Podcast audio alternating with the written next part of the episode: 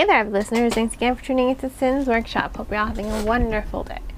So, today we're going to be talking about Fable by Adrienne Young. Um, I have to say, I was a little apprehensive when I was first picking up this novel. Um, I bought it because I was intrigued by it, but I was apprehensive because before I bought it, I'd never read anything about Adrienne Young, and then I read the girl that get the girl the sea gave back, and unfortunately, that book didn't impress me. Um, for a number of reasons, I thought it was very dry. I was just not in love with it as much as I had wanted to be. So when I picked up Fable, I was having those feelings, and I'm like, oh, oh gosh, you know, I paid a lot of money for this special edition signed version of Fable um, from the Bookish Shop. So I thought, okay, you know what? Let's just read it and then we'll see. You know, if I don't like it, worst that can happen is I can just give it away, right? It turns out I really liked it. Um, it it was you know what? Actually, I don't want to say that. I don't want to say it's a slow novel because it's not. It's not fast paced. Don't think you're going to get some wild Pirates of the Caribbean adventure um, if you plan on picking up this book because it's not like that. It's not wild and intense and, well, no, it is intense. It's not wild and fast paced. It's steady. You know, it's not slow, it's not without its tension. And that's why I enjoyed it so much because it really just focused on the characterization and the character development. And that is essential with the story. It's basically what drives this story forward. And it is what I liked so much about this story. I really did enjoy Fable's characterization. I really did enjoy her development. I think she's fierce. She's a survivor. She has to be a survivor. Um, this story begins, she's, you know, on this island. Um, one second, let me pull up the map here because thankfully this book does come with a map, and I do love a good map. Um, so she grows up on Jeval, not grows up. The last four years of her life, she has been living on Jeval. It is an island full of um, dredgers. She is a dredger herself. She became a dredger because she had to in order to survive. So dredgers are basically people they dive. They're divers. They dive for treasure. And it's the last piece of land in the middle of the water before the unnamed sea. So she needs to get to her father her father's the one who abandoned her and he carved something in her skin as well before he left her and it was a treasure map unbeknownst to her. So she's been through a lot. Her father abandoned her because he said she wasn't made for this kind of life and he wanted her to prove him wrong. You know there their ship went down. It took her mother with it, with it, and he loved her mother. He loved her so much. So he had to mourn in secret, and for him to mourn, he also had to abandon his daughter. He doesn't want this kind of life for her. He wanted her to forge something else to forge something different, but all she's had, all she's thought about these past four years is getting back to him and proving that he was wrong, that she was made for this kind of life. And so I really do like her characterization and her development. You think piracy almost, but it's not piracy for this book. It's something else entirely. They're traders, but of course, they do some piracy on the side. And I think it's really interesting because it really does reflect a lot of her personality. It is a cruel world, but that doesn't make her inhuman. I want to stress that. It's what I liked so much about Fable as a character. She understands the cruelty of the world, but she doesn't let that strip her of her humanity. She doesn't let that strip her of her conscience. And I think it's very sad almost, but touching that everything you love, you have to keep secret. And it just shows you what kind of world she's living in. You don't want to reveal what's precious to you, what's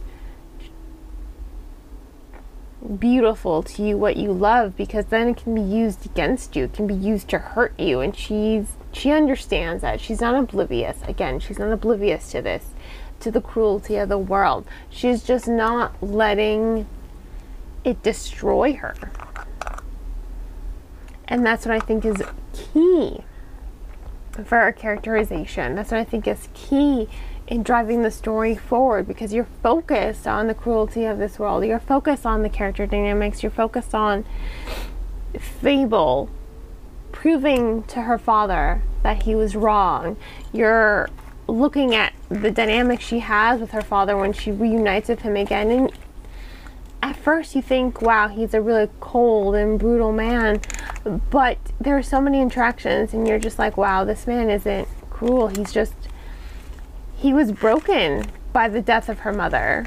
You know, he was broken by some of the decisions that he made, and he's a good trader, you know.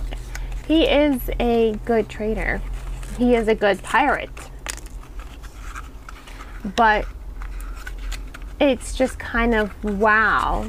It's a wow factor of where they're coming from, how the world reflects who these characters are, and how it reflects who they're going to be in the end.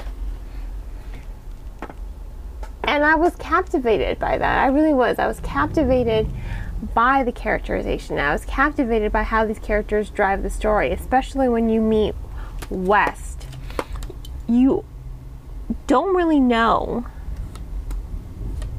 what kind of man he is, West.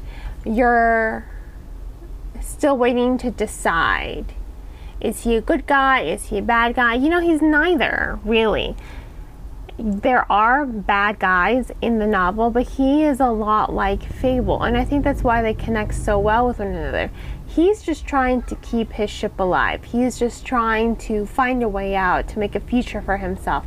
He's just trying to keep what he loves secret so that it doesn't come back to haunt him, so it doesn't come back to hurt him.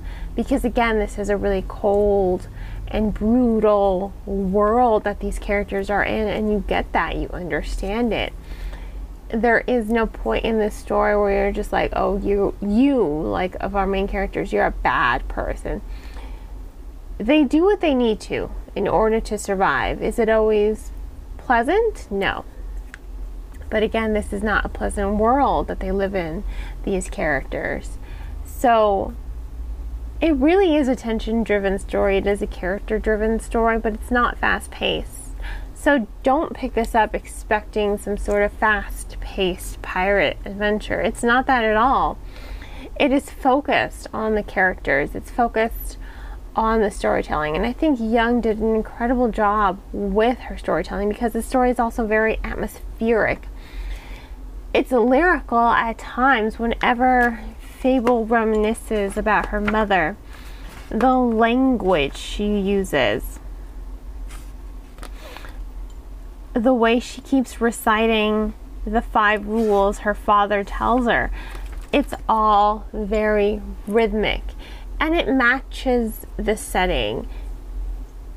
The way the words move, the way she describes her mother as the sun and the wind and the sea, it mirrors the the waves you know, it, it mirrors the movements of waves and how, you know, this ebb and flow of the ocean. And you really are sucked in by that atmosphere. You are on the boat with Fable. You are reminiscing with her. You're lost in the texture of the writing and how Young is able to really make the reader feel the sea breeze, the calm before the storm, make them feel the storm itself come alive. Uh, I mean, it's beautiful how her writing just tells this story of survival through the harshness of the sea. And I think that says a lot for the overall narrative. It really does set a strong tone. It really does lure the reader in because, again, I was apprehensive. You know, I wasn't really a fan of her previous novel or the novel, The Girl the Sea Gave Back. I was not a fan of it. It, it, it did bore me, but this one didn't bore, bore me at all. I was very much engaged from beginning to end. I mean, that first line that bastard was leaving me again. That's a gripping line. You're just like, whoa, what the heck?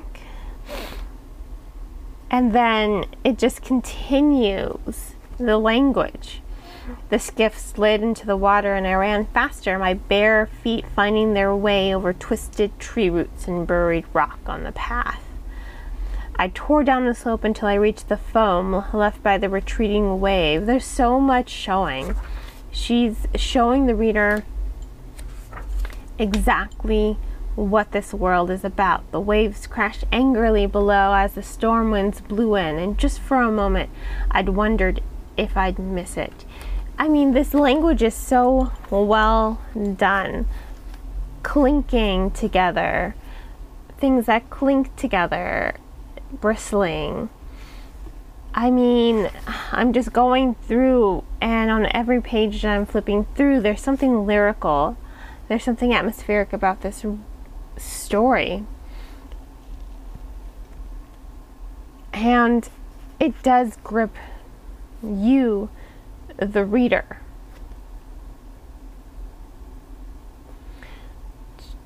I looked up into the blinding flash of lightning overhead he was, we all were, I know the storm was going to make us pay for it. I mean, the language here is just so well done. It's beautiful, honestly. It really is a beautiful, um, gut wrenching story to see how harsh this this world is, and to see how these characters just kind of find happiness and love in the darkest corners that they are forced to keep secret because the world is so dangerous. It makes you treasure those intimate moments between the characters even more so because you know how dangerous it is for them to live out in the in the light. They have to live they have to keep their happiness in the dark. And it's bittersweet because it makes you treasure it more, but it also makes you pity the characters because they can't be happy in the light. They have to keep it buckled down and hidden. So, you know, it really was a really interesting story. I really did enjoy it. I'm looking forward to reading the sequel, Namesake, um, especially after that ending. I need to know what's going to happen. So, I have to give Fable four out of five stars. It's very atmospheric, it's very lyrical, it's character driven, and I love a good character driven story. Um, it's been a while since I've read just a solely character driven story that moves at such an effortless pace. So once again, four of five stars. Please remember to purchase the book from your local bookseller or online book retailer instead of off of Amazon. I just ask that you support your booksellers. And on that note, I hope you all will continue to support me by liking this podcast and sharing it with all your book loving friends. Please do not forget to subscribe. You can also become a supporter on Anchor FM, my recording platform or on Buy Me a, Co- Buy Me a Coffee. Uh, links for all of that will be in the description. I hope you all have a great and wonderful rest of your day, and as always, happy reading.